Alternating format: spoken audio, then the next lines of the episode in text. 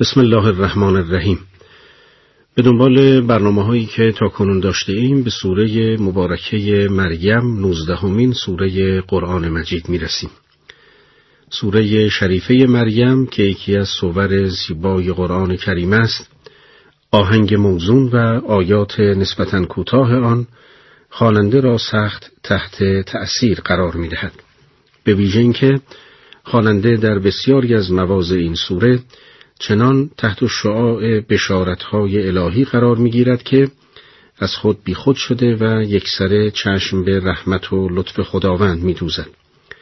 اشتیاق و امید سراسر وجودش را فرا می‌گیرد و خود را در مقابل پروردگاری رحمان و رحیم می‌بیند که نیازهای بندگان را می‌داند و قادر بر استجابت دعاهای ایشان است و از این رو دست به دعا گشوده و امید اجابت از درونش زبانه می کشد.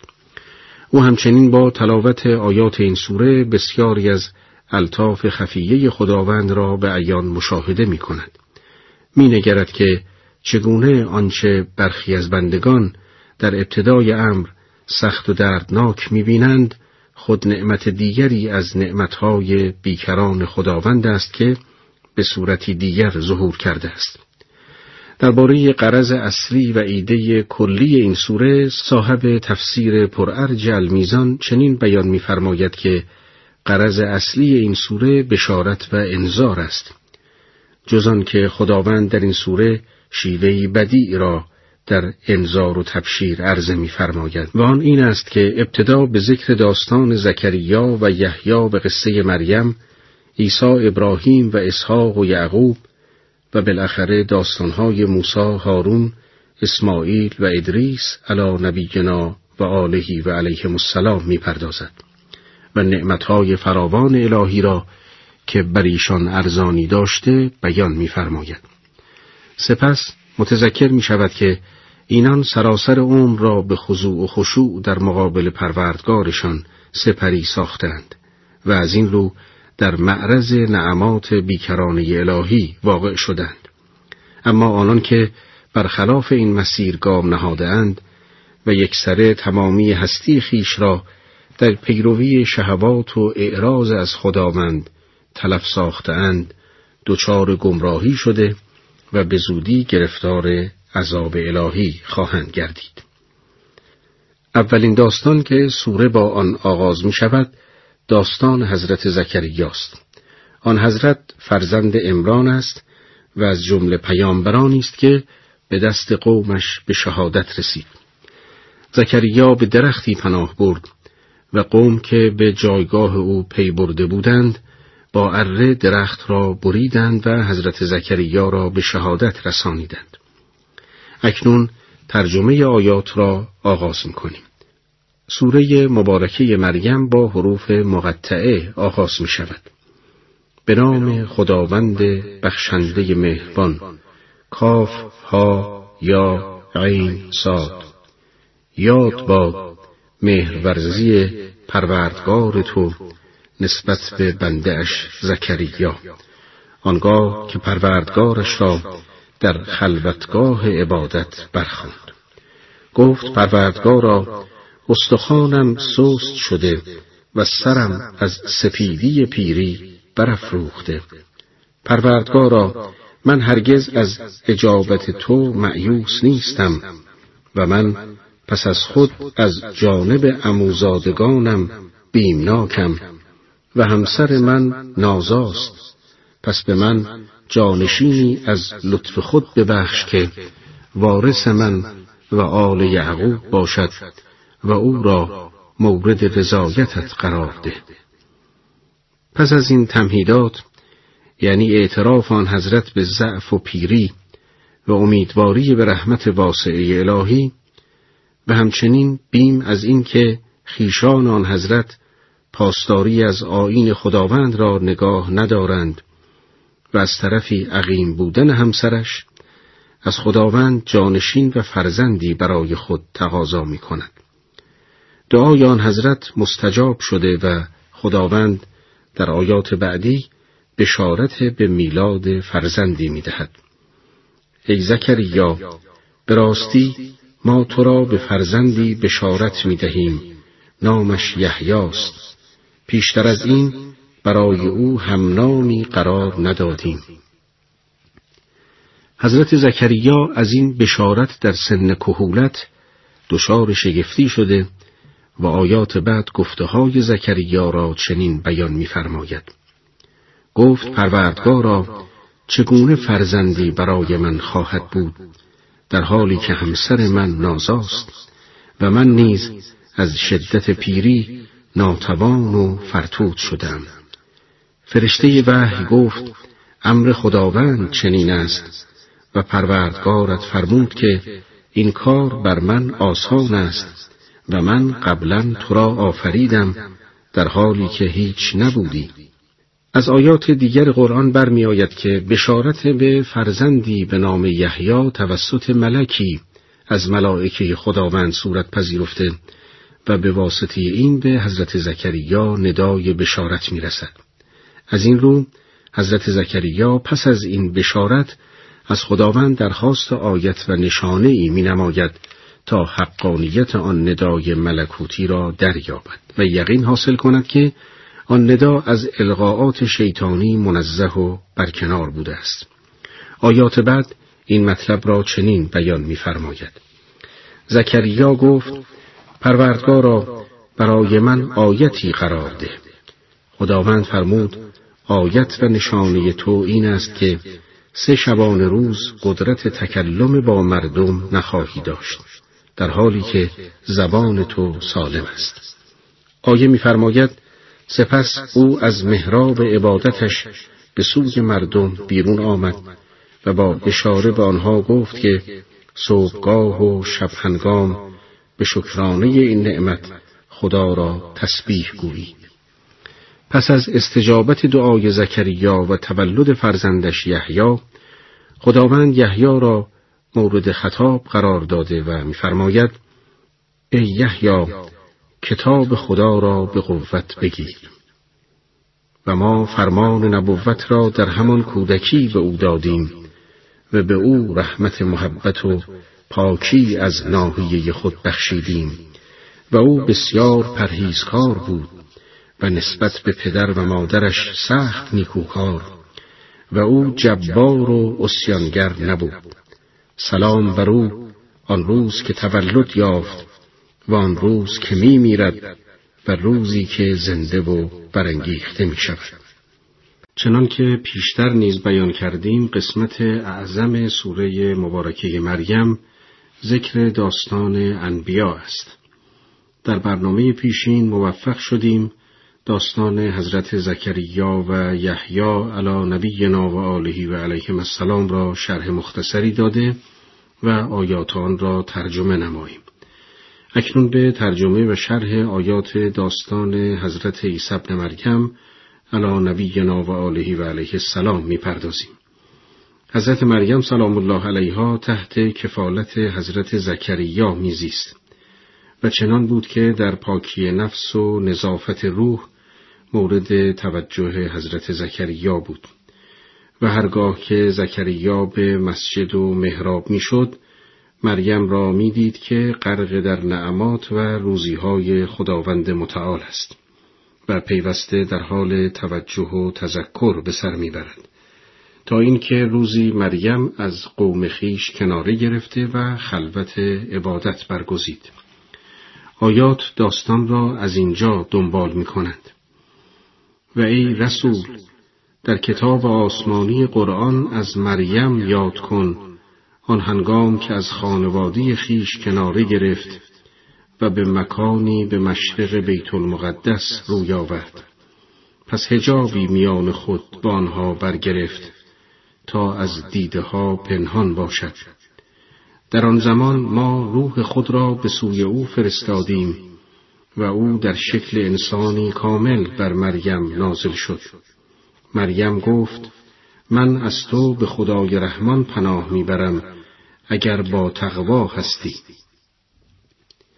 اکثر مفسران از جمله صاحب تفسیر شریف المیزان آن روح را که به صورت انسان بر مریم ظاهر شده به روح القدس تفسیر کردند. به هر حال آن روح قدسی پس از این سخن مریم همانطور که آیات می‌فرماید خود را چنین معرفی می کند.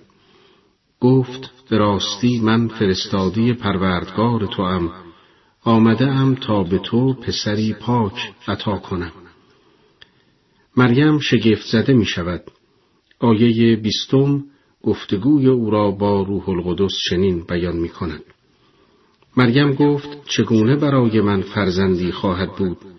در حالی که هیچ بشری با من تماس نداشته و من دختر آلوده ای نبودم گفت امر خداوند چنین است و پروردگار تو فرمود این امر بر من آسان است و ما می‌خواهیم او را نشانه و آیه بر مردم و رحمتی از جانب خود قرار دهیم و این امری محتوم و مسلم است.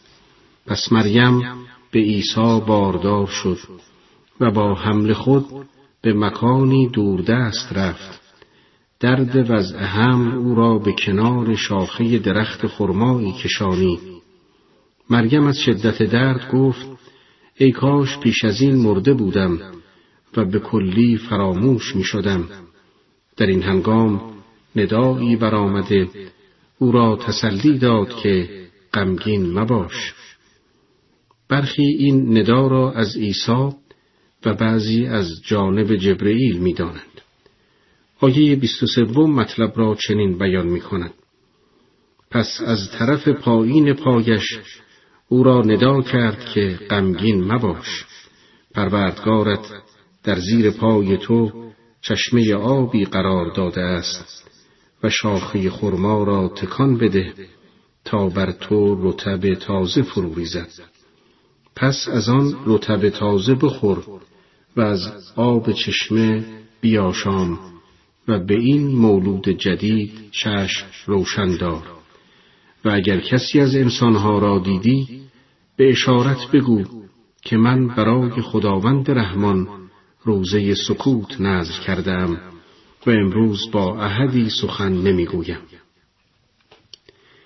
این میلاد شگفت بیشک قوم مریم را دچار تردید می ساخت و به او گمان بد می بردند و از این رو آن فرستادی خداوند به او امر فرمود که با مردم سخن نگوید و به این ترتیب امر خود را به خداوند واگذار کند.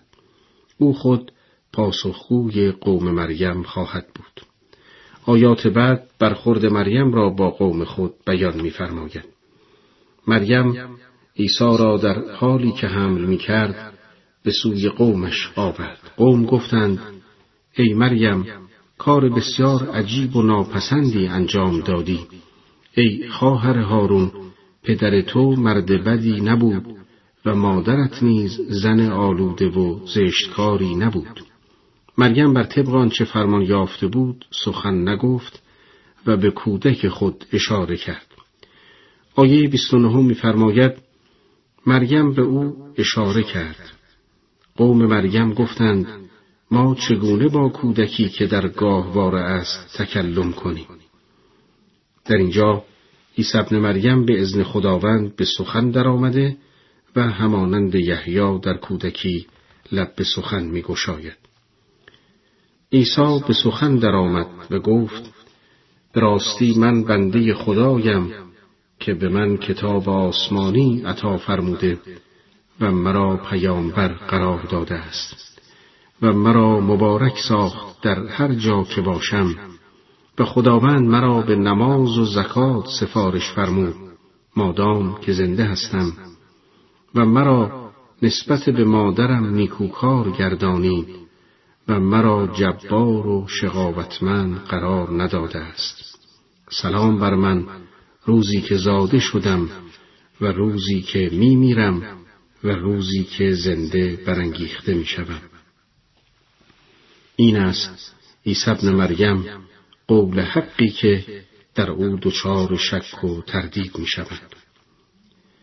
در آیه بعد بار دیگر توحید و منزه بودن خداوند از فرزند ذکر می شود تا بدین وسیله قول آنان که عیسی ابن مریم را فرزند خداوند میپندارند ابطال شود.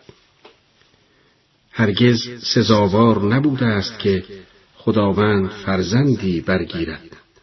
منزه است او هنگامی که به امری حکم کند جز این نیست که می‌گوید باش پس می شود به راستی خداوند پروردگار من و پروردگار شماست پس او را پرستش کنید.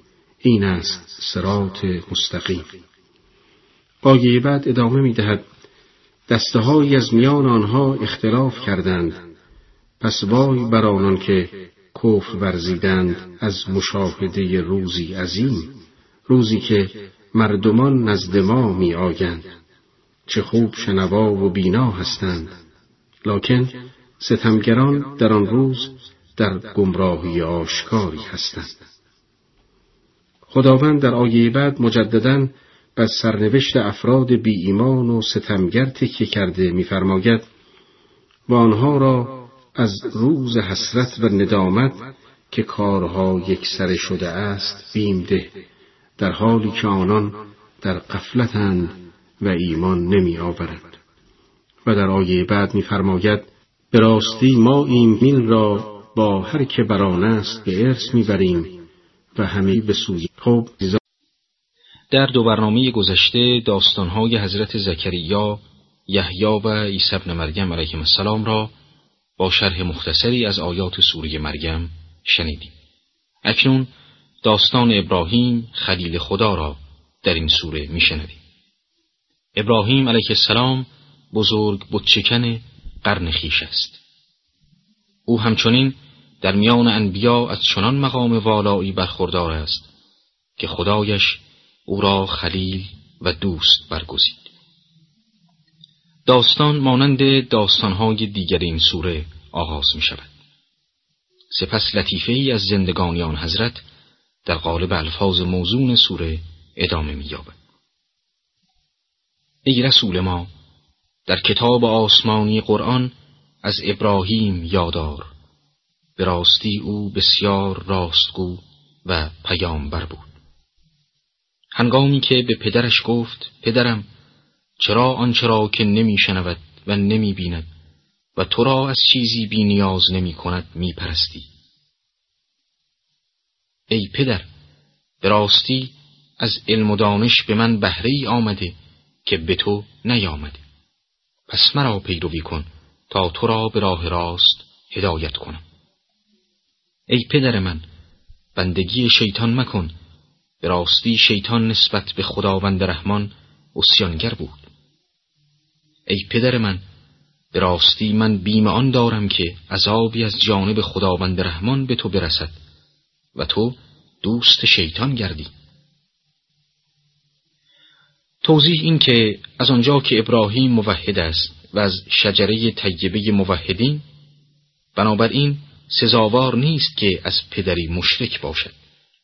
اما لفظ پدر که در قرآن به کار برده شده پدر واقعی ابراهیم علیه السلام نبوده است بلکه پدر واقعی حضرت موحد و نام او تارخ بوده است.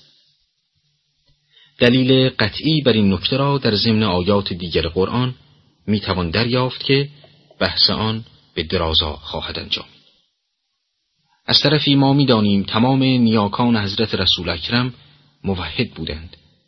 زیرا از خود آن بزرگوار روایت شده که خداوند همواره مرا از اسلاب پاک به ارهام پاک منتقل می کرد تا اینکه مرا به عالم شما آورد. و بدیهی است که کافر را پاک نمی‌خوانند. زیرا خداوند خود مشتکان را نجس می شمارد. از این رو خطاب یا ابته یعنی ای پدر من مراد پدر واقعی حضرت نیست بلکه طبق آنچه تفاسیر نیز ذکر کرده اند جد مادری ابراهیم و یا عموی او و یا شوهر مادرش بوده است در آیات بعد پاسخهای آذر عموی ابراهیم را در مقابل براهین متین ابراهیم ملاحظه می کنیم. آیه چهل و ششم ادامه می دهد. گفت ابراهیم آیا از معبودهای من روگردان شده ای؟ اگر به این رفتارت پایان ندهی سنگ سارت می کنم و از من برای مدتی طولانی دور شو ابراهیم بزرگ موحد تاریخ در مقابل این تهدید آذر عمویش با او به نرمی پاسخ گفته و چنان که شیوه کرامه است برخورد می نماید. آیه ادامه می دهد. ابراهیم گفت سلام بر تو. به زودی از پروردگارم برای تو طلب آمرزش می کنم. به راستی که او نسبت به من سخت مهربان است. سپس ابراهیم سخن را این چنین ادامه می‌دهد و از شما و آنچه غیر از خدا می‌خوانید کنارگیری می‌کنم و پروردگارم را می‌خوانم امیدوارم دعایم در پیشگاه پروردگارم بی پاسخ نماند. پس آن هنگام که از آنها و آنچه غیر از خدا می پرستیدند کنار گرفت به او اسحاق و یعقوب را بخشیدیم و هر یک را پیامبری قرار دادیم. و از رحمت خود به آنها ارزانی داشتیم و برای آنها نام و یاد نیکو و درست و مقام والا قرار دادیم به این ترتیب داستان ابراهیم نیز در این سوره پایان میپذیرد و آیات فراز جدیدی را آغاز می کند. این بار با همان آهنگ پیشین آیات بعدی به یادآوری پیامبر بزرگوار دیگری می‌پردازد و او کسی جز موسی علیه السلام نیست و پس از آن حضرت از پیامبر دیگری نیز به نام اسماعیل نام می‌برد. موسی علیه السلام پیامبری است که سرگذشت او بیش از دیگر انبیا در قرآن بیان شده. این موضوع آدمی را به توجه در ویژگی های دعوت موسی علیه السلام میکشاند. در اینجا خداوند ضمن سعایه کوتاه برخی از خصوصیات آن حضرت را یادآوری و جریان ارتباط الهی آن حضرت را در تور سینا بیان می‌فرماید. و ای پیامبر در کتاب آسمانی قرآن از موسی یادار به راستی او را خداوند برای خود خالص کرده بود و او رسول و پیامبر بود. و ما او را از جانب راست کوه تور فرا خواندیم و او را نزدیک و مقرب ساخته و با او سخن گفتیم. آیه بعد اشاره به استجابت دعای حضرت موسی علیه السلام است. آنگاه که از خداوند درخواست نمود تا برادرش هارون را وزیر و پشتیبان او قرار دهد. و از رحمت خیش برادرش هارون را که پیامبر بود به او بخشیدیم. پس از این آیه فراز دیگری آغاز می شود و خداوند از پیامبر دیگری یاد می فرماید. قرآن از او به نام اسماعیل یاد می کند. در اینکه آیا مراد از اسماعیل فرزند ابراهیم خلیل است یا پیامبر دیگری مفسران اختلاف کردند. آنان که معتقدند مراد از آیه اسماعیل فرزند ابراهیم است بیان می‌دارند که نظر به اهمیت شخصیت اسماعیل خداوند از او به تنهایی یاد می کند و همراه با اسحاق و یعقوب دو فرزند دیگر ابراهیم نام او را نمی آورد. اما صاحب تفسیر ارجمند المیزان بیان می دارد که اگر مراد از اسماعیل فرزند ابراهیم بود سزاوار بود که بعد از نام ابراهیم خداوند از او یاد می کرد و از این رو این قول را ضعیف می شمارد. آیه پنجاه و چهارم می فرماید و ای رسول ما در کتاب قرآن از اسماعیل یادار به راستی او در وعدههایش صادق بود و او رسول و پیامبر بود. آیه بعد ادامه می دهد او همواره خانوادی خیش را به نماز و زکات امر می کرد و مورد رضای پروردگارش بود. به این ترتیب این فراز کوتاه نیز در آیه پایان میپذیرد. و یادآوری از پیامبر بزرگوار دیگری آغاز می شود. نام او ادریس علیه السلام است. از حضرت ادریس تنها در این دو آیه یاد شده. لکن در روایات داستان زندگی این پیامبر با شرح و تفصیل بیشتری آمده است. اکنون به ترجمه این دعایه می‌پردازیم. و ای رسول ما در کتاب آسمانی قرآن از ادریس یادار به راستی او بسیار راستگو و پیامبر بود. آیه پنجاه هفتم ادامه می دهد و او را به مقام والایی بالا بردیم. آیه پنجاه هشتم آمده است موحدان همانانند که خداوند به دانان نعمت بخشیده پیامبرانی را از دودمان آدم و از کسانی که با نوح در کشتی سوار کردیم و از دودمان ابراهیم و اسرائیل و از کسانی که هدایت کردیم و برگزیدیم که هرگاه آیات خدای مهربان بر آنان خوانده می‌شد گریان و سجده کنان به زمین می افتادند. هدف اصلی سوره مبارکه مریم معرفی دین توحید به عنوان دین سعادت و هدایت و دین انبیاء الهی است. آیه شریفه انبیاء الهی را افرادی سعادتمند معرفی می کند که مشمول نعمات الهی شدند و در چهار گروه آنان را معرفی می کند. نخست ذریه آدم که ادریس پیامبر نمونه از این فرزندان است. دوم فرزندان کسانی که با نوح در کشتی نشستند ابراهیم خلیل الرحمن از این گروه است. سوم از فرزندان ابراهیم مانند اسحاق و یعقوب و چهارم از نسل اسرائیل که زکریا موسا و عیسی علی نبینا و آلهی و علیهم السلام افرادی از این گروهند که برگزیده خدا و هدایت یافته بودند. سپس قرآن در مقابل این چهار گروه به معرفی دستهای دیگر از افراد جامعه می پردازد و در آیات پنجاه و تا شست و دوم میفرماید اما پس از نسل انبیا جانشینانی به جایشان نشستند که نماز را تباه کردند و تابع هوسهای خود شدند و به زودی به گمراهی گرفتار آیند مگر آن کسان که توبه کنند و ایمان آرند و کار شایسته کنند که البته آنان به بهشت در خواهند آمد و هیچ ستم بر ایشان نخواهد رفت.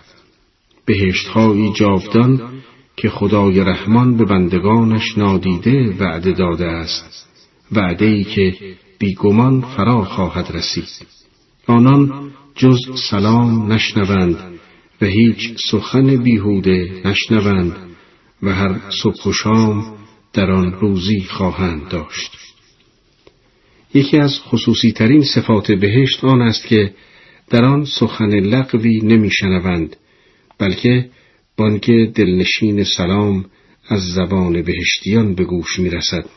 سلام به معنای اعلام خوشنودی به طرف مقابل و یک پیام آسمانی است. در آیه شست و سوم آمده است آری این همان بهشتی است که هر کس از بندگانمان را که پرهیزکار باشد وارث آن می‌سازیم. کلمه ارث به معنای آن است که مالی یا شبه مالی بعد از فوت یا ترک وطن به وارث انتقال یابد. در این آیه شریفه بهشت به عنوان میراث نامیده شده که خدا وعده داده است به تمامی افراد اعطا شود به شرط آنکه ایمان و عمل صالح داشته باشند اما بعضی به خاطر ضایع کردن نماز و پیروی از شهوات از آن محروم می شوند و در حقیقت از این افراد به پرهیزکاران به ارث می رسد. در آیات شست و چهارم تا شست و ششم سوره شریفه مریم می‌خوانیم فرشتگان گویند ما جز به فرمان پروردگارت فرود نمی آییم آنچه پیش روی ما و پشت سر ماست و آنچه میان آنهاست گذشته حال و آینده از آن اوست و پروردگارت فراموشکار نیست. همان پروردگار آسمانها و زمین و آنچه میان آنهاست پس او را پرستش کن و در پرستش وی جا باش. آیا هیچ همتایی را برای او می‌شناسی؟ آدمی گوید آیا وقتی که بمیرم در آینده زنده از گور بیرونم آرند؟ قرآن بعد از نقل سخنان ملائکه به ادامه مطالبی می‌پردازد که در آیه 63 همین سوره بیان کرد. در آنجا که سخن از جانشینان ناخلف به میان آمد. کسانی که نماز را ضایع کرده و پیرو شهوات بودند. از جمله سخنانی که این افراد می‌زنند انکار معاد است که در ادامه آیات بدان می‌پردازیم. در آیه 67 آمده است آیا انسان توجه نمی کند که پیش از این او را که خود چیزی نبوده ما آفریده ایم؟ وقتی خدا می تواند موجودی را از هیچ بیافریند حتما خواهد توانست جسم او را نیز برگرداند و به او شخصیت دوباره بدهد.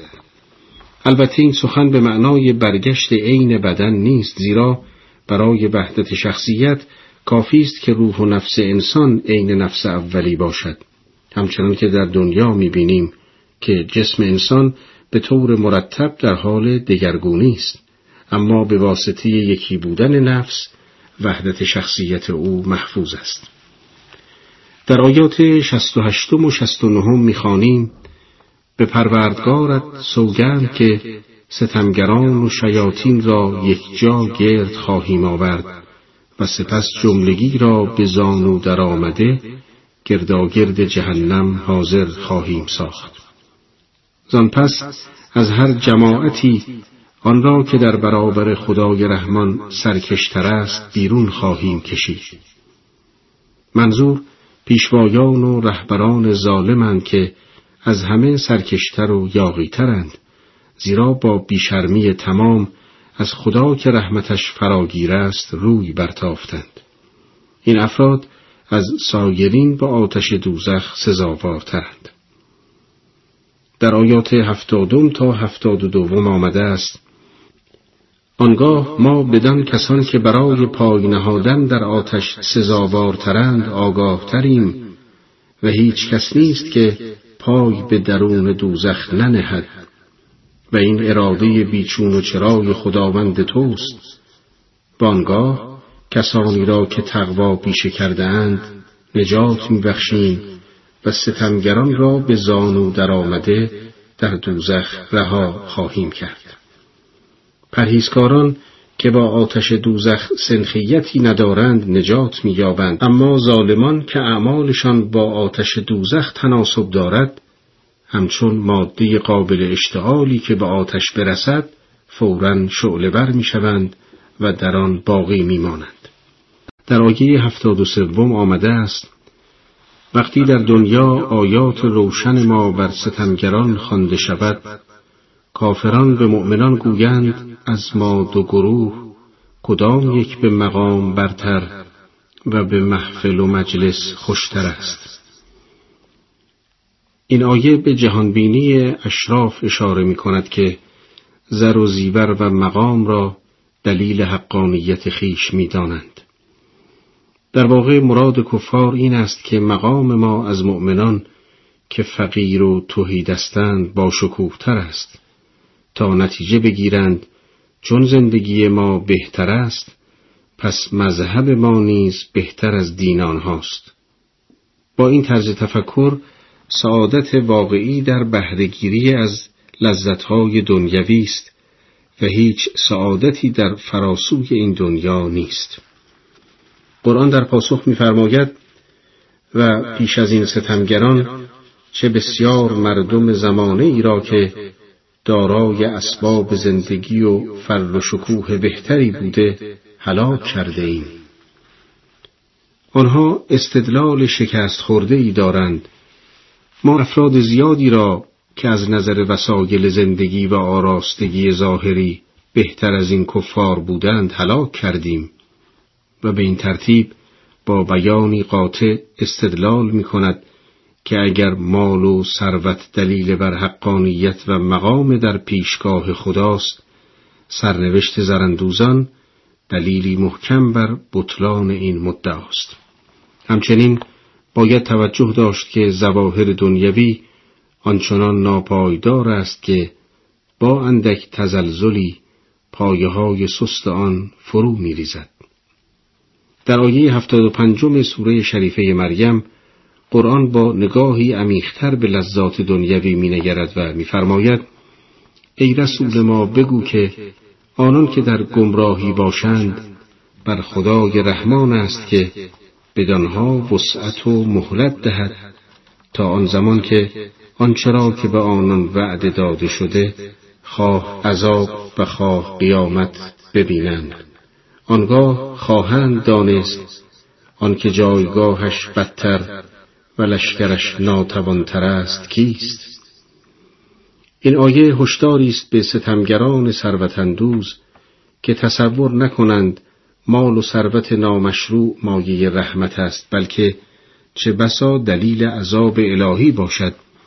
زیرا خداوند بر خود واجب کرده که فردی را که بر گمراهی خود اصرار دارد همراهی کند تا فاصله او با کانون حق و حقیقت بیشتر شود.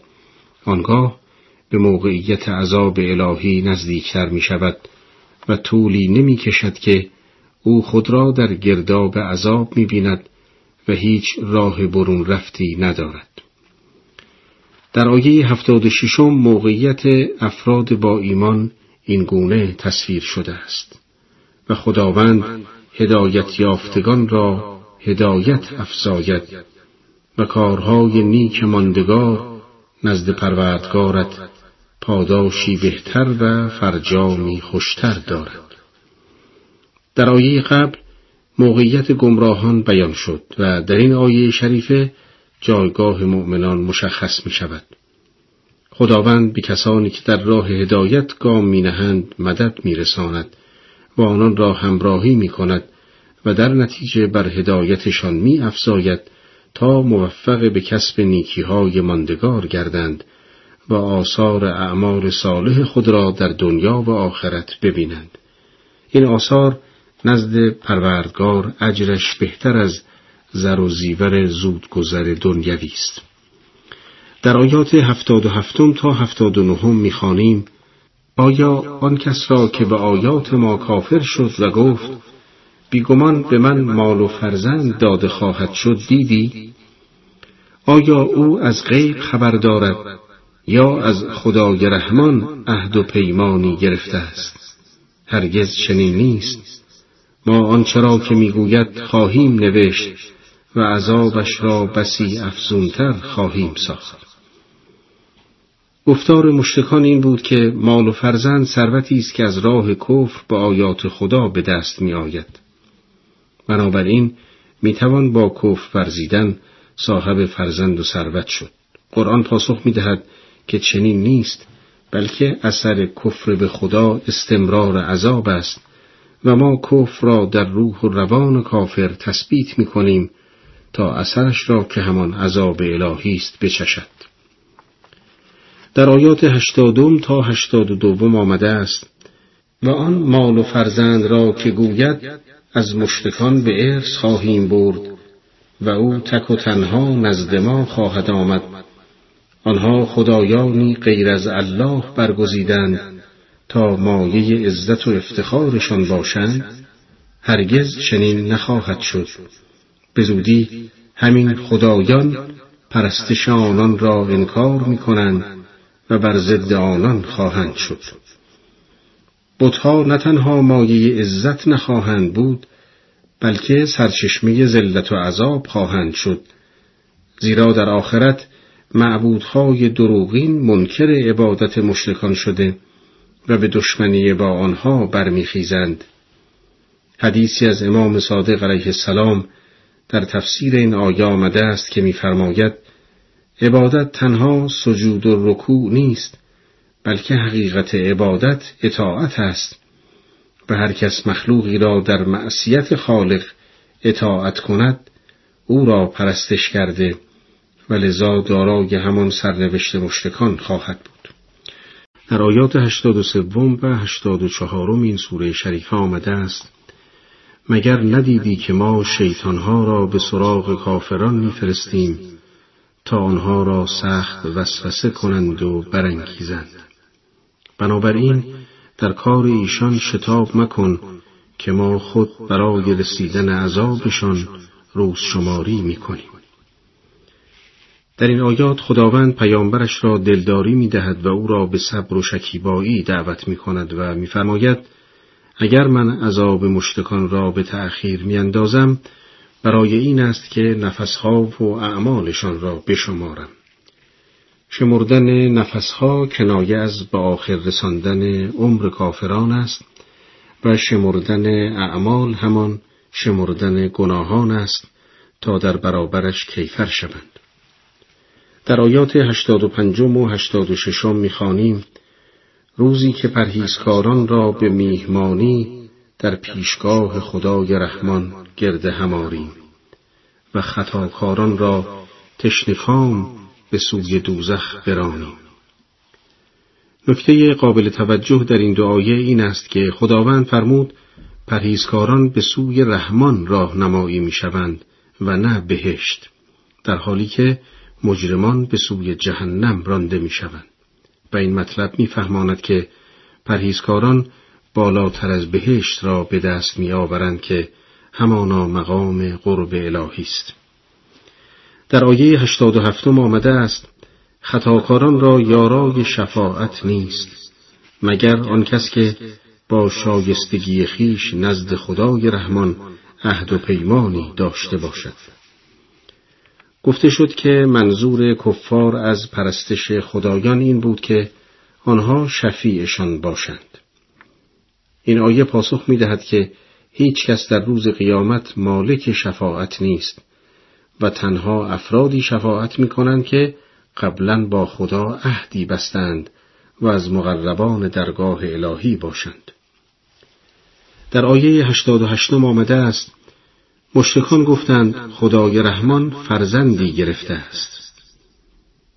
گرچه بعضی از مشتکان خدایان را فرزند واقعی خدا نمی‌دانستند اما بعضی از عوام واقعا خدایان و بتها را فرزند خدا می‌دانستند و معتقد بودند که همان جوهره ای که در خدا هست در بتها نیز هست لذا این آیه و آیات بعدی اعتقاد به وجود فرزند برای خدا را رد می کند. در آیات 89 تا 95 آمده است ای رسول ما بگو ای مشتکان راستی که سخن زشت و ناهنجاری گفته ای جای آن است که آسمان ها از زشتی چنین سخنی از هم بشکافند و زمین دو پاره گردد و کوهها یک باره فرو ریزد چرا که برای خدای رحمان فرزندی قائل شدند و خدای رحمان را نسزد که فرزندی بگیرد. زیرا احدی در آسمان ها و زمین نیست که سر بندگی به پیشگاه خدای رحمان فرود نیاورد. بیگمان خدای رحمان کافران را شمرده است و به درستی حساب همه را دارد و همه آنان روز قیامت یک به یک به پیشگاه خداوند خواهند آمد. شمارش موجودات کنایه از احاطه علمی خدا به همه موجودات است. همچنین موجودات وقتی در روز قیامت نزد خدا حاضر می شوند تک و تنهایند و همراهشان هیچ چیز نیست و مالک چیزی نیستند. وقتی حال تمام موجودات چنین است یعنی تمام وجودشان نیازمند به خداست پس فرزند خاندگی آنها به خدا بیمعناست. در آیه 96 می‌خوانیم آنان که ایمان آرند و کارهای شایسته کنند خدای رحمان برای آنها مهر و محبتی در دلها قرار خواهد داد. این آیه وعده جمیلی به مؤمنان واقعی می دهد. ایمان و عمل صالح آنچنان جاذبه و کشش دارد که حتی سبب می گردد افراد ناپاک نیز به مؤمنان رقبت نشان دهند و از وجود آنها لذت ببرند. در آیه 97 می‌خوانیم آری ما قرآن را به زبان تو آسان و روان ساختیم تا پرهیزکاران را بدان مژده دهی و ستیز جویان را بترسانی. آسان ساختن قرآن بر زبان پیامبر معانی متعددی دارد از جمله که قرآن به زبان عربی که زبان مادری رسول خدا صلی الله علیه و آله و سلم بود نازل شد تا تلاوت آن آسان باشد. دیگران که خدا چنان تسلطی به پیامبرش داده بود که به آسانی می توانست در هر موقعیتی از آیات قرآنی برای رفع مشکل استفاده کند. در آیه 98 می‌خوانیم و چه بسیار مردم که پیش از این قوم هلاکشان کرده ایم آیا هیچ از آنان کسی می‌بینی یا زمزمه ای میشنوی در آخرین آیه سوره شریفه مریم خداوند پیامبر خیش را دلداری می‌دهد و میفرماید هیچ کس نمی‌تواند خدا را با دشمنی خود عاجز سازد. زیرا قبل از تو اقوام زیادی بودند که در میان آنان دشمنان سرسختی وجود داشت و ما سرانجام آنها را نابود ساختیم و امروز احدی نیست که یکی از آنها را ببیند و احساس کند یا صدایی از آنان بشنود.